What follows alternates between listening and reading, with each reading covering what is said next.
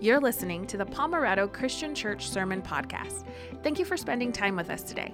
If you're a weekly listener, welcome back.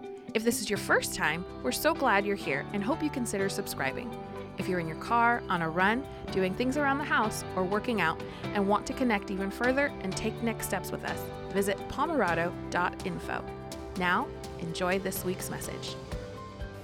It's good to see all of you here on this uh, chilly uh, fall morning. Uh, it's good to welcome those of you who are joining us online. And just know that whether you're live in person, live online, watching, or listening later throughout the week, uh, you were prayed for, cared for, and loved before you showed up or before you turned on the screen. Uh, as Michelle mentioned, we are in a series called The Armor of God. And so uh, today we're going to be talking about the belt of truth. And so, in order to introduce this topic, some of you um, I've had the opportunity of knowing for years, some of you we've not yet met or we're just meeting now. And so, uh, one great way that we know to get to know someone is to play a game called Two Truths and a Lie. And I'll start that off with myself because we don't have time for everybody. But what I do promise is that um, this will be the only time I knowingly and intentionally lie to you here. So it's not, I just want to preface that, right? Like you're talking a truth sermon about lying, but there's a reason for it. So here, here are three pictures that represent, I'm just doing like a food version of two truths and a lie uh, because there's just a lot of other ways we could go, and this is a simple one. So, first, this is what's called a mopani worm that can be found in Zimbabwe. Two truths and a lie. I ate a mopani worm when I visited Zimbabwe several years ago house salad. Two truths and a lie. The first time I ever had a house salad was when I was going to Steph's house for dinner when I was 17 years old. Banana. The first time I had a banana was when I was 16 years old. Two truths and a lie. How many of you believe that the Mopani worm is the lie? Okay? A couple of you, great. How many of you believe that the salad is the lie? We're, we're enjoying this already. I love it. How many of you believe that the banana is the lie? Friends, here's, here's where I was lying. All of these are actually true. I didn't have my first banana until I was 16 years old. I had my first salad when I went to Steph's house for dinner when we were both in high school. And if you know, my girlfriend's parents are making me food, I'm eating it. And so I ate the salad for the very first time. And then I actually have a couple pictures of the Mopani worm in 2000. it was deep fried. It was at a restaurant near Victoria Falls called the Boma. Uh, it has incredible food, but they have a challenge where you can eat a Mopani worm that is deep fried. So this is me looking at it. This is me reevaluating my life choices.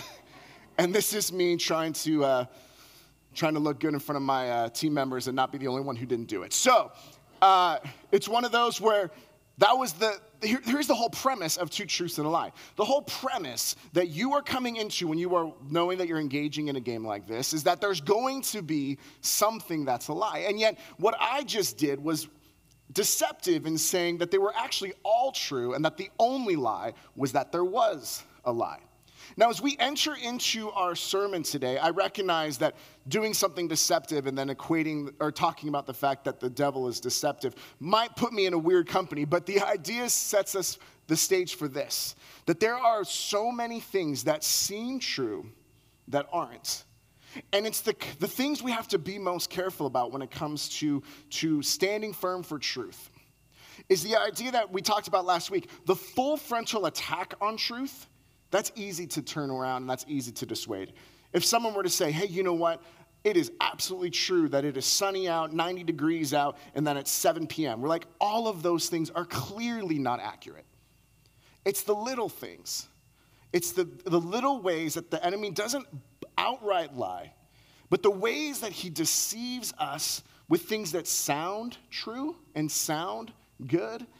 And yet, sometimes all it takes is letting down our guard, to backing up a little bit instead of standing firm, and to allowing and to do the take the steps of allowing half truths or deceptions to determine our worldview and our walk with Jesus. And so, if you'll join me in a word of prayer, we're going to ask a few questions today. We're going to talk about what is truth.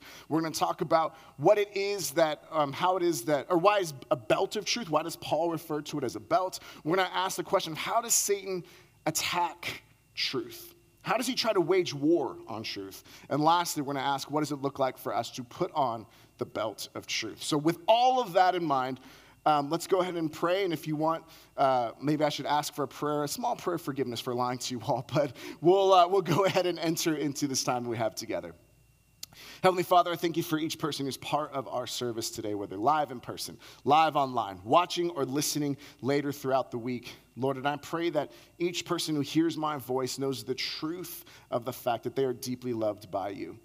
I pray that we, none of us, would fall into the deception that we have to earn your love or that it's something where um, we have to compete and compare, but rather we can receive and believe that you love us. Lord, I pray that as we dive in, that you would that I would decrease, that you would increase, that you would speak in a personal, powerful, impactful way to each and every one of us, Lord. I thank you for each person who hears my voice because they're deeply loved by you. And I believe that each person who hears my voice that is part of this sermon is exactly who you want to hear at exactly the right time you want them to hear it. So may we have open eyes, ears, and hearts to receive what you have for us. In Jesus' name, amen. So we're going to be in Ephesians chapter 4 uh, for the majority of our sermon, it'll take us a couple minutes to get there. But we'll Ephesians chapter 4, starting in verse 14. But before we get there, we're going to ask a, a question that uh, could have a very convoluted, a very um, wide ranging answer, uh, but we're going to start it off and we're going to try to simplify what it can be a complex question. The first question that we're going to ask here is what is truth? We see this question all the way back, even with Pontius Pilate, when he's talking to Jesus the day that Jesus is going to be crucified. And even then, Pontius Pilate's like, What is truth? And that question has reverberated and echoed throughout time. Because we have this idea that truth is, again, this concept of, of things are relative, the idea that there's subjective truth, that this is true for me, and yet we start to believe that there's my truth and your truth. And so, you know, you can do whatever you want and I'll do whatever I want as long as we don't impede upon each other because we all can have our own truth. And yet, if truth, if all truth was subjective, and if that's really the way it was meant to be, then we would run into all sorts of errors because what if I don't think that robbing you is wrong, but you think that being robbed is wrong? Then I could just say, well, it's my, you know, my truth is that it's okay to do this. And you say, well, my truth doesn't. So where do we go so that truth is not a subjective terminology, but that truth is objective? Pastor Tony Evans puts it this way He says, Truth is an objective standard by which reality is measured. It's not subjective. It's not like I get to pick that there are really eight days a week.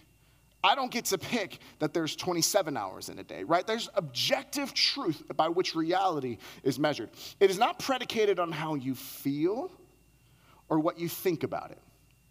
Feelings are real, right? Our thoughts are real. So I'm not dismissing that we have feelings. It's just there comes a time in all of our lives when what we feel has to be put through the lens of objective truth. And if objective truth shows us that what we feel isn't valid or isn't true, we need to submit to that rather than asking objective truth to submit to our feelings. Truth is that to which all things must conform. This past week, we had an opportunity to go to um, our girls, uh, they have an assembly midweek. And while we were there, um, it was in the late afternoon, and I noticed that there was a clock that was hanging uh, inside like the, the, the, courtyard area, but it wasn't correct. So let's go ahead and show this picture here. So you can see that the picture, the clock says it was 12:36 p.m. and my my phone was 2:37 p.m. So you could say, okay, well, the, hour, the, the minute's close, but the hour's a couple hours off. Now, could you imagine? Like, I, I have my phone here. This is what I use to tell the time when we're looking at uh, if the power goes out or if there's anything and I need to check the time. I don't guess what time it is. I look at something that is objective. I go and I see, okay, this is the time that it says, and I allocate my watch or my clock to the objective time.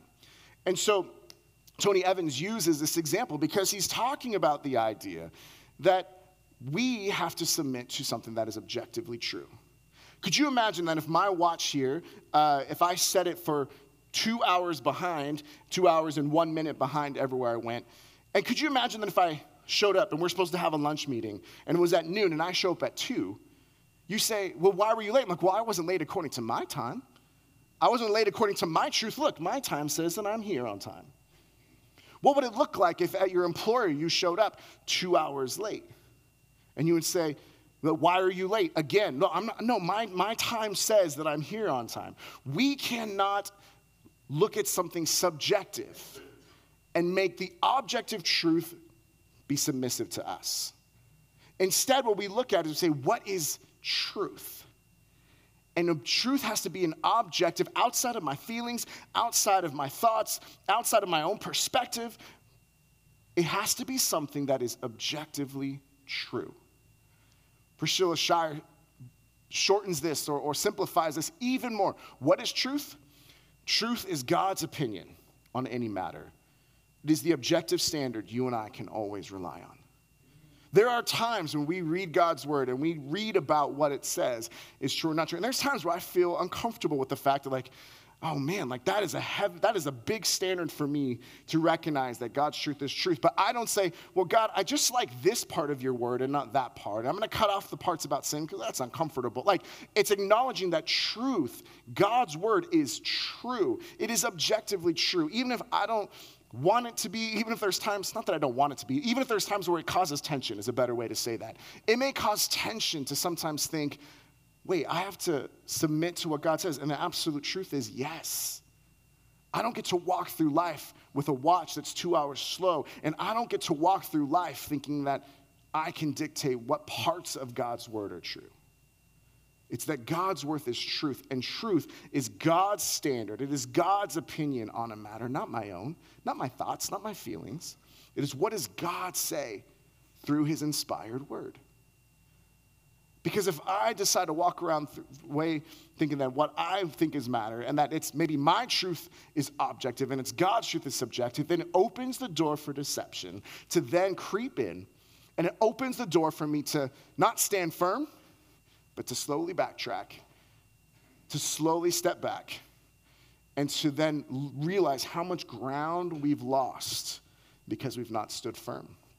So, we look at this idea that what is it? We talked about this last week. We kind of showed this list that me and Warren Wiersbe worked on together. He just isn't aware of it. But recognizing the enemy's schemes based on, partially based on what to wear to the war, um, a book of his. And we talked about how the first one is deception.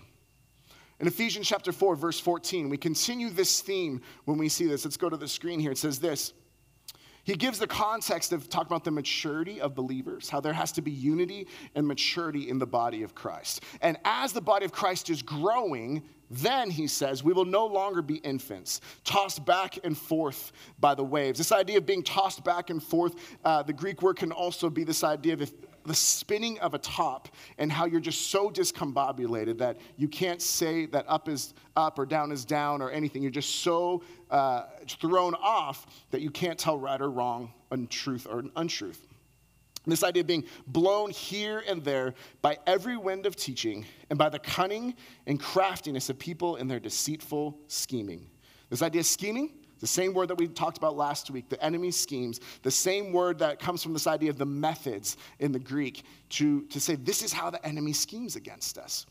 I thought, I think it's interesting. You probably may not enjoy it as much as I do, but the word cunning is actually originally used for dice throwing.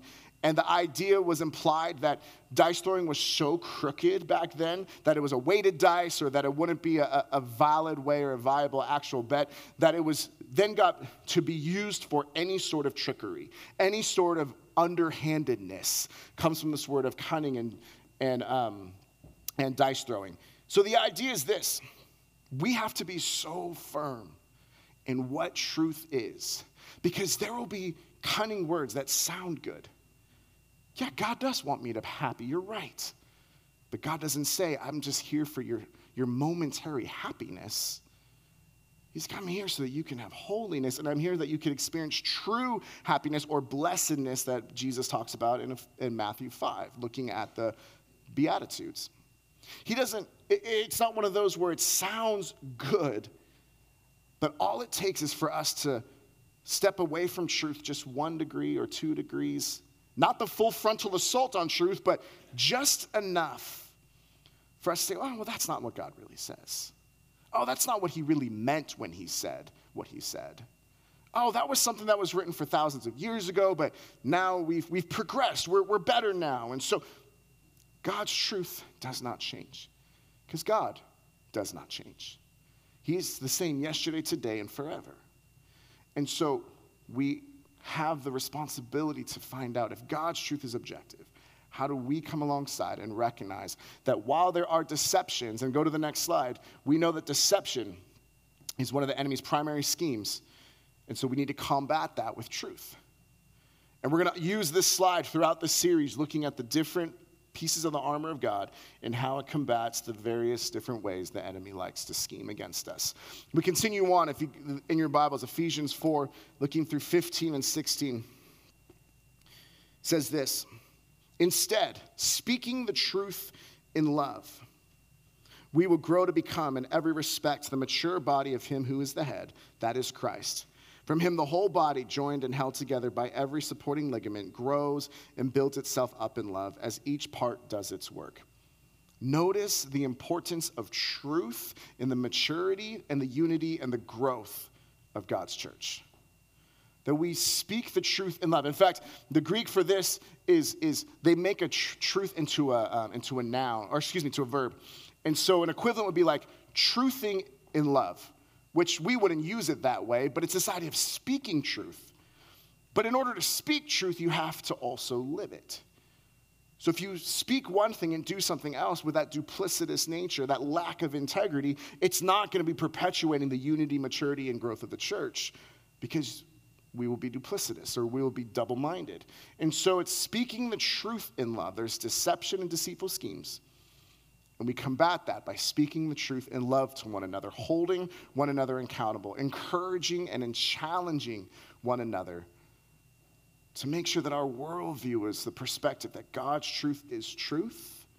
And whenever that creates tension, because we know it will, but whenever it creates tension, we don't try to force God into our box. We recognize that we submit to his word. So, what is truth? It is God's opinion on any matter. Why does Paul refer to truth as a belt? Or should be why, I apologize. Why does Paul refer to truth as a belt? Let's go back to Ephesians 6, and it says this way in the NIV version, which is the one that we most typically use here. It says, Stand firm then with a belt of truth buckled around your waist. And so when we hear that, we initially, okay, we take the belt and it's, you know, we buckle it up and it's all ready to go.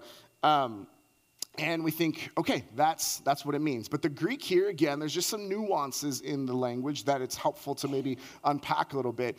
The NASB does a little bit of a better job giving us the original idea. It's not belt, buckle the belt of truth, it's stand firm there, having belted your waist with truth. Now, the word belt in the Greek is not what we think of as belt. The word belt is this idea of it's, it's girding the loins, it's protecting this area of your body. And so, having belted your waist, it's a verb again. It's saying, having girded your loins, which is not what we use this verbiage anymore, but that paints the picture that it was not just a belt that you put on just to make sure that your pants don't sag too much, or a belt that you put on just to, just to accentuate what it is that you're wearing because the colors match and you, wanna, you want it to be able to look put together. It's acknowledging that this is something that we have to gird our loins. A Roman soldier had to protect himself with truth, or excuse me, with the belt, and then we have to do the same thing with truth. Uh, we see here from Marvin Vincent, he says this the girdle, so we're going to use that verbiage, gird your loins, the girdle that Paul was speaking of here was worn by Roman soldiers. It was not simply a strip of cloth around his waist or even a narrow belt. Instead, it was generally a leather apron that helped to protect the lower part of the body. The girdle was also used as a sheath for the soldier's sword. So we know the word is, of God is the sword of the Spirit. We'll see that in a couple verses, and we'll study that in several weeks. So remember this truth and God's word are one and the same. They are part of the same thing because it is hanging around truth that we recognize that God's word is how we can objectively, it's the objective standard to which we can live our lives. So this isn't a perfect example, but this, this will be an image of what it would look like that there'd be a, a, sword on one side, you might have a dagger or a scabbard on one side, and that you'd be able to have some protection with some bronze um, protection here in order to gird your loins. Now, in order to gird your loins, the reason they would do this is because men and women, but they would wear tunics, right? And so it would look more just like one flowing uh, piece of garment there. And so when you put the belt on, when a soldier would put the belt on, it showed that they were ready for action. It showed that they were ready for whatever may come. Because if we think about it, like we might think that there's this idea of being free is when you don't have any restrictions. We might think, as the world says, being free means no one can tell you what to do. Life can just flow. You can do whatever it is that you want, when you want, how you want it.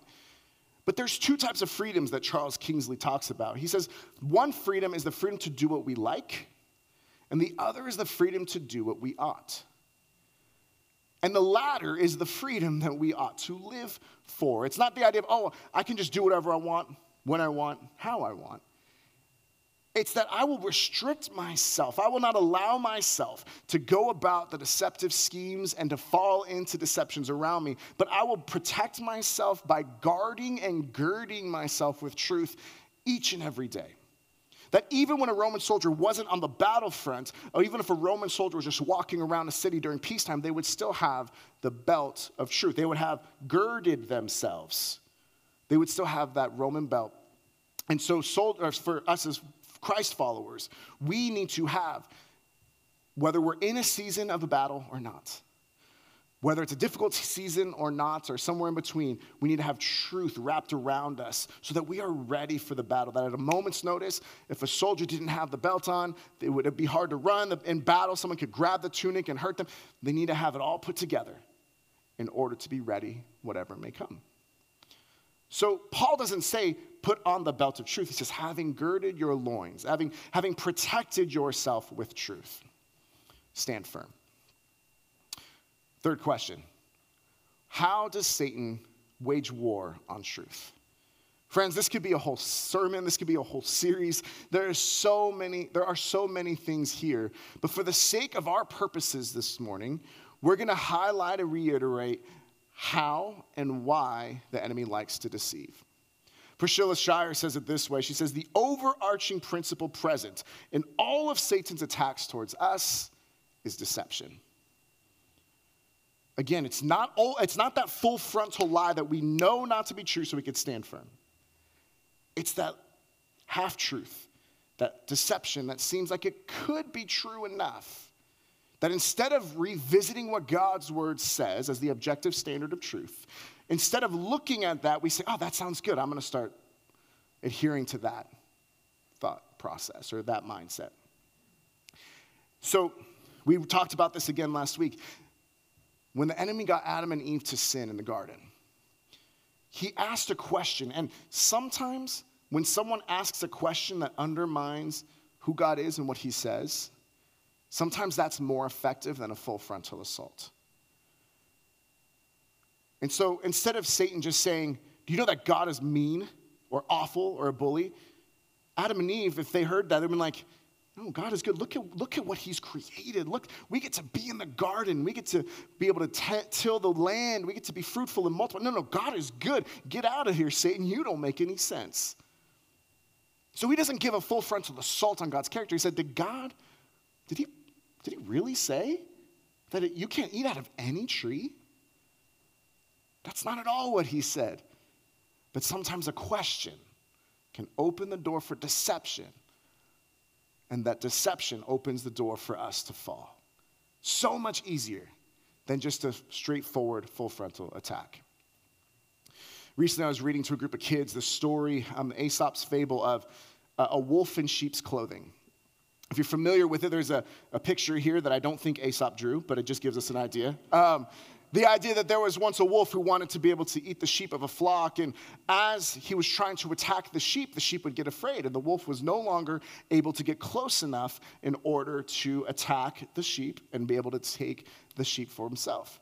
And so one day after a, the shearing season of, of wool, he finds, the, the wolf finds a pelt, or he finds the lamb's wool that is lying around. And so he says, if I can put on this lamb's clothing, or if I could look like the lamb, I'll be able to be entered into the flock as well. And I'll be able to have my fill of lamb chops. And so he puts this on. And you could see from afar, if you were looking at all of this, you know, from the back, he would probably look very much like a sheep. The story goes, though, as Aesop continues, he says that that same day, the shepherd was really hungry for mutton soup. He wanted to be able to eat uh, mutton's lamb. I'm just learning these things too, because remember, I didn't have a banana until I was 16, so I'm learning food.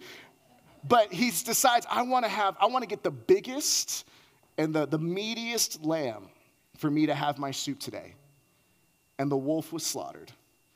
And he didn't get lamb chops, he got whatever else the wolf, you know, just gamey wolf meat. But here's the thing the deception was put on so that the wolf could be able to attack the sheep.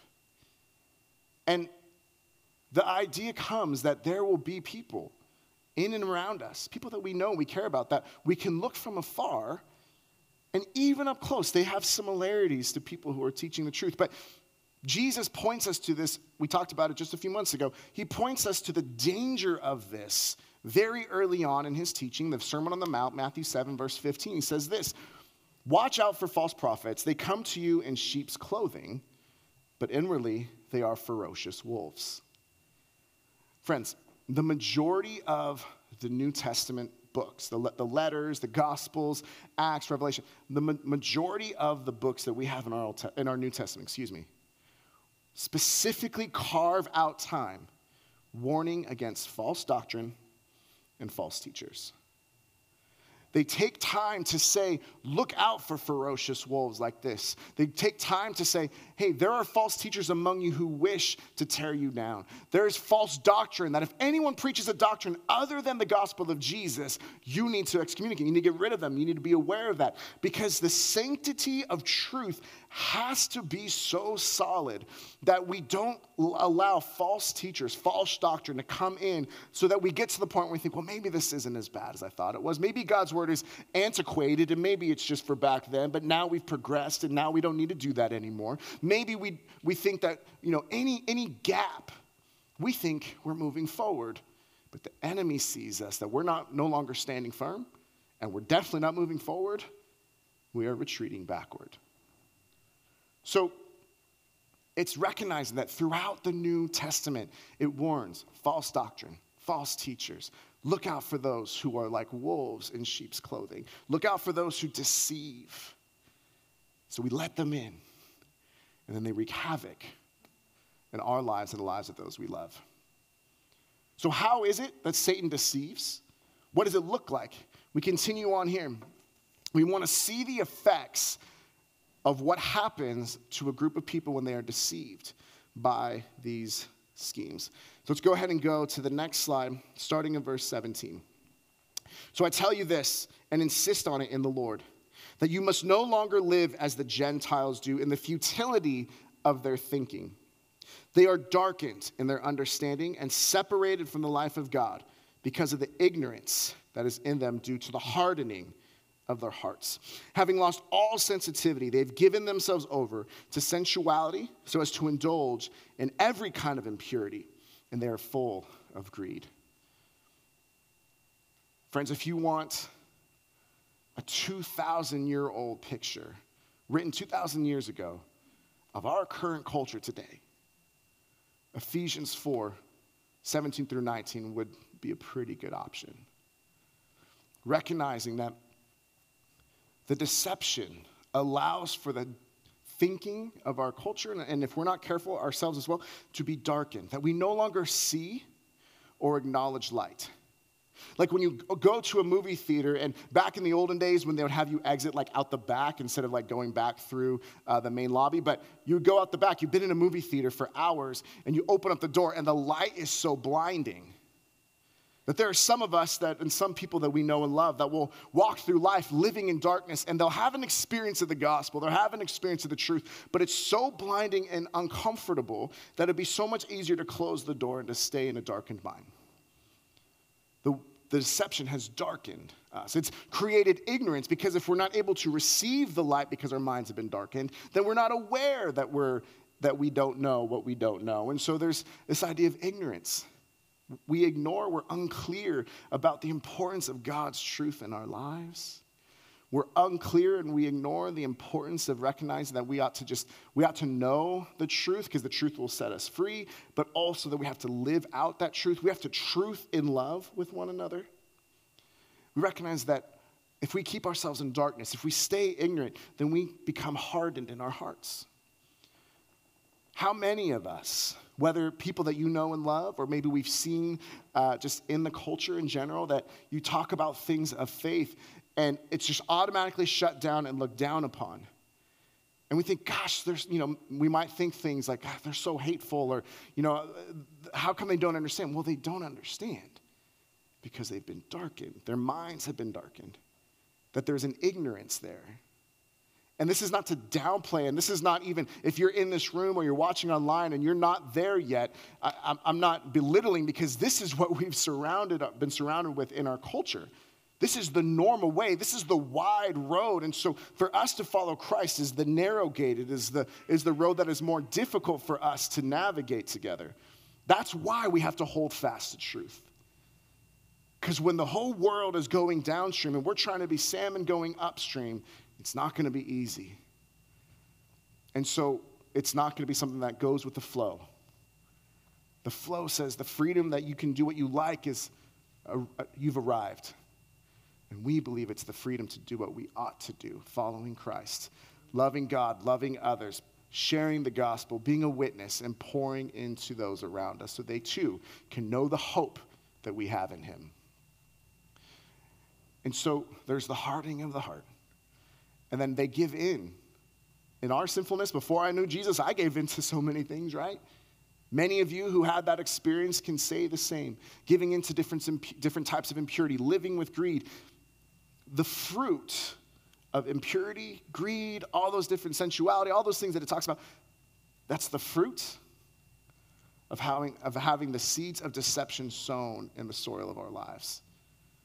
So instead of just behavior modification, someone coming to know Jesus or, or wanting to find out about Jesus, say, hey, just stop doing bad things. It's saying, let's start believing the right things. Because if you uproot the root of deception and you plant the seeds of God's truth, then it'll have a growth that is, as Jesus says in Mark 4, it's, it's 10 or 30 or it's 60 or 100 times the good soil is able to bear. So, the last few minutes we have together, We've asked questions what is truth? It's God's opinion on a matter that we see through His Word as an objective standard to which we live our lives. We've asked the question, why is it about a belt? Well, it's more about girding our loins, about protecting ourselves. It's about the thing that through which the word of God hangs. And we'll also see a little bit next week that the belt of truth helps support the breastplate of righteousness. So the righteousness, truth, and God's word all have an interplay that we might have missed if we weren't aware. We talk about the idea that the enemy loves to deceive. That's the main route. And if he could deceive, then our hearts and our minds can be darkened. We could be ignorant of that which takes us far from him. We could think we're good enough on our own. We could get to a point where our hearts are hardened to the fact that we have sin. And if our hearts are hardened to the fact that we have sin, we are less likely to ever confess that sin. And if we're less likely to think that we have sin and we won't confess that sin, then we're less likely to humble ourselves enough to surrender our lives to Jesus. Because we think, I'm good enough on my own. I'm not a bad person. I'm certainly better than that person. But that's because if we look at a subjective standard, I'm better than that person, I might be fine. But we have God's objective standard that there are none that are righteous, no, not one. That the wages of sin is death, but the gift of God is eternal life in Christ Jesus. That we confess with our mouths and believe in our hearts that we are saved, that we are able to experience life when we recognize our own depravity, not when we try to put up the de- deception that we have it all together. So, the final question we're going to take together in the last few minutes we have remaining is how do we put on the belt of truth? How do we gird our loins, if we're going to use the former verbiage there? How do we put on the belt of truth? And we see this again in Ephesians 4, verse 20. It says, That, however, remember, what's the that, however? It's referring to the way of the world and the Gentiles in verses 17 through 19. So Paul is continuing his, his explanation of saying, That's how the world is, but that, however, is no longer how you ought to be says, That, however, is not the way of life you learned when you heard about Christ and were taught in him in accordance with the truth that is Jesus. I read something uh, in one of the commentaries that Paul will often refer to Jesus as Christ um, in, in a lot of his sections, but when he's talking about the idea of the specific life, death, and resurrection, the person of Jesus Christ, He'll often refer to him as Jesus rather than the title of Christ as the anointed one. Because remember, Jesus Christ is not a first and last name, it is a name and it is a title. It is Jesus, which means Yahweh brings salvation, the anointed one, the Christ, the Messiah. And so he's saying, You learned the truth that is in Jesus, and it's not just that he lived and he died, it's that he is the way and the truth and the life. And as Jesus says in John 8 32, I am the truth, and the truth will set you free. Again, free not to do what you want, but free to do what we ought. And it's recognized that He is the truth. And we sang earlier that new song, Abide, when it talks about Jesus. You are the truth. Let me abide in you. And so, how do we put on the belt of truth? Let's ask that question. And we're going to do a quick glance at verses 22 through 24. Uh, and we're going to read it and highlight um, different parts of how we can do this. The first thing that we could do to put on the belt of truth is that we need to get rid of the old self. Get rid of the old self. Go ahead and go to the next slide. We see here in verse 22 you were taught, with regard to your former way of life, to put off your old self, to get rid of it, to put it off. Imagine going to the beach, and when you go to the beach and you're all sandy and it's gross, and you're there and you enjoy it for a little while, and then you think, man, this is a lot of work. And I still, like, I saw the sunscreen residue. Maybe this is just me, but you're like, okay, it's sunscreeny and sandy and all these things. And you say, okay, you know what I look forward to in those moments? Being able to take a shower, to get off the old clothes and to be cleaned. And so it's saying, put off your old self. The ways it used to be, the ways in verses 17 through 19 that you say, oh, yeah, no, I used to give into those things. I used to fall into greed. I used to have sensuality that I would give into those lusts. I used to think those things, speak those ways, and do those things. Say, put that off like it's a dirty clothes that you do not want to see again. And be cleansed and recognize you are a new creation. The old is gone and the new has come. Number two, what do we do? Not just get rid of your old self, but identify deceitful desires. Identify those things in your life that sound good, but are actually deceitful, that would uh, open up the door for deception to, to, to wiggle its way in for the enemy to get a foothold in your life. We see it here when it goes to the next verse, which is being corrupted, your old self is being corrupted by its deceitful desires. We are corrupted by the things that sound good around us. And the only way that we can know what is right and wrong and true or false is going back to God's word, the objective truth that is in this word, not how I feel about something, but recognizing that no matter what I feel about something, God's truth supersedes my truth. Because my truth is subjective, but his is objective that never changes. So identify deceitful desires. C.H. Spurgeon talks about this here the idea of discernment, of going to God's word, discerning the spirits, and seeing what's right and wrong through God's lens. He says, discernment is not knowing the difference between right and wrong. Again, that's a, that's a blatant truth and lie that we could be able to navigate pretty easily. Discernment is knowing the difference between right and almost right. Because all it takes is for us to be almost right and to get everything wrong. How do we put on the belt of truth? Number one, we get rid of our old self. Number two, we identify deceitful desires. Then we have to renew our mind. Renew your mind. We know that Romans 12 talks about the, the renewing of our mind so that we can understand God's pleasing and perfect and good will. We have to renew not just our emotions, but our mind. Love the Lord your God with all your heart, soul, mind, and strength. following Jesus is not this um, mindless activity. It, we're not drones that are just going up about. It's like we have to stand firm in truth because the world likes to attack truth. And we need to make sure that we are lined up side by side, shoulder to shoulder with other people who follow Jesus to stand firm for truth. And remember, truth has to be done in love. That we can't truth someone so much without loving them because then we're not really showing them truth. We also can't love people to the point where we're not showing them truth because that's not actually love. It's, it's both and, it's not either or. You can't say, well, I'm a truth Christian and I'm a love Christian. That would be a nonsensical conversation. We are followers of Christ who speak the truth in love. Just like Jesus said, Go and sin no more, yet neither do I condemn you. It's not either or, friends, it's both and. Renew your mind. Here's how Paul says in Ephesians 4 that we must be made new in the attitude of your minds. When our minds start to wander, we need to hold our thoughts captive, make our thoughts captive to Christ. When our mind starts to think that maybe deceptive strategies or deceptive schemes are sound good, let's go to God's word, not go to Google, not go to a friend who doesn't know Jesus. Find wise counsel, find God's word and say, is this am I hearing this correctly? Because if not, I want to be set back on the right path. I don't want to go off and follow something that's almost right. Because I recognize that all it takes is for us to believe something's almost right for us to get everything wrong. Life Application Study Bible quotes it this way Satan fights with lies, and sometimes his lies sound like truth. But only believers have God's truth, which can defeat Satan's lies.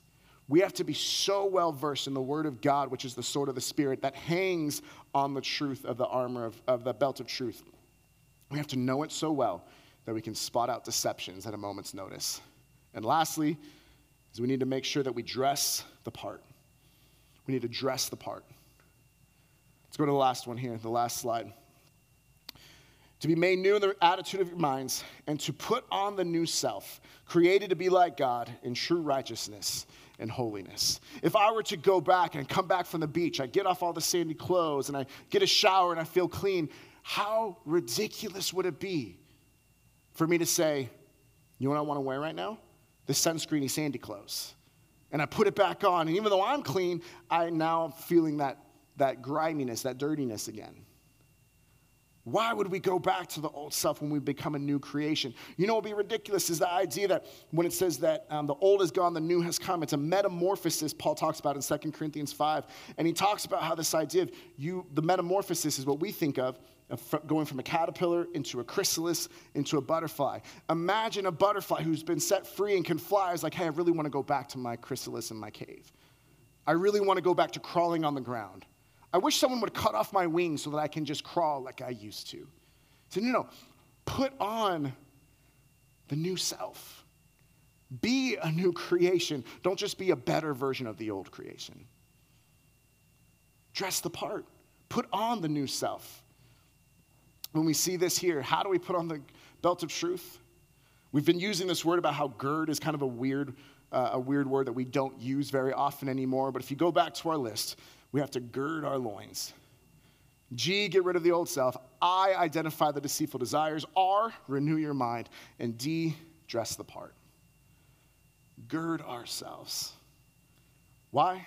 So that we can stand firm.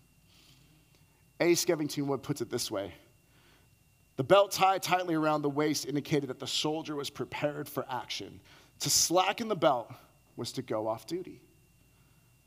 I don't know about you, but when I get home, um, and whether it's a long day or whatever it looks like, one of the first things I want to do is I want to get into like athletic shorts and like a tank top. Like I just I don't want like anything that's uncomfortably tight. I don't want anything that's I just I just want to be off duty. I want to relax. And so it's saying, listen, if when we take off the belt, a Roman soldier would take off the belt means I'm off duty. I'm going to go home now, or I'm going to go do this, whatever I want to. So if we need to gird ourselves, means that we're on duty, we're on call. We need to be ready at a moment's notice to stand firm for truth. We need to be in, prepared in season and out of season to give a reason for the hope that we have in Christ. Marvin Vincent continues on this idea. He says, Here was the main, or here was the point of junction for the main pieces of the armor. What he means is the belt of truth was the main point of junction between the different pieces, so that the girdle forms the common bond of the whole. Truth gives unity to the different virtues and, de- and the determinateness and consistency to character. All the virtues are exercised within the sphere of truth. A soldier wouldn't put the helmet on, grab the, the um, sword, and grab the shield and go off to war. The first thing would be to put on the truth or put on belt. The first thing for us is to make sure truth is wrapped around the very core of our being to make sure that truth is the objective, God's objective standard for which we live our lives. And we need to put on that girdle so that we are ready. Not if, but when the battles come. So we'll close with this question and one more picture. Do you guys know the difference? We're coming up, you know, Halloween's not super close, but, you know, six, seven weeks away. Do you know the difference between a costume and a uniform? Costume is something that you wear when you're just dressing up, trying to look like something. A couple years ago, the girls were uh, reading a book series called The Green Ember, which is about bunnies with swords, and it's a, it's a great story um, written by a Christian author with some great themes. And Shaylin wanted to make some costumes for us. Uh, and I'm not full out in a bunny, so don't get too excited yet. But, but she wanted to make some costumes, and so for Halloween a couple years ago, we went dressed up like this. And so uh, she made us all like, you know, some ears were already pre made. They made themselves ears. I had ears. She made a sword, made a, made a shield, holding the Green Ember book, and we walked around uh, Harmony Grove like this, wearing a costume. Because I'm not really a bunny with a sword, I'm not really in that story. But the truth of the matter is, is that when it comes to spiritual warfare, we are in that story. We are in a story where there are battles around us that we cannot see. We are in a story when around us we, see, we don't see all that there is to be seen. We're in a story where we need to be firm with the belt of truth, having girded our loins. Because, friends, shield and sword is not a costume that we wear, it is part of the uniform that we as people who follow Jesus, as soldiers who follow Jesus, need to put on each and every day. A costume is when you dress up pretending to be something, a uniform is when you dress up because that's who you are. We need to gird our loins. We need to buckle the belt of truth around our life. Not if, but when the battles come. So deception has no way in us, so we could stand firm.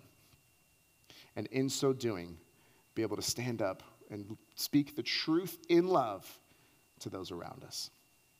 Heavenly Father, I thank you for each person who's part of our service today, whether they're live in person, live online, watching, or listening later. Lord, I know that as we talk about truth, we talk about some of these topics, they can be difficult for some of us. We can navigate and wrestle with, well, do we believe the Bible is true? And, and some of us have those questions, but Lord, we know for those of us who know your word is true, we ought to live by it. And for those who are still wrestling with that, Lord, may you reveal the reality of it. Lord, may we reveal or may we experience the fact that there needs to be an objective standard because we can't just walk around world on our own time or with our own truth. But instead, we need to go to the source of that truth, which is you, Jesus. So, Father, we thank you for this time, and I pray that Holy Spirit, you would go before, that you would work on each and every one of us to meet each and every one of us where we need to experience you this morning in light of what we've heard.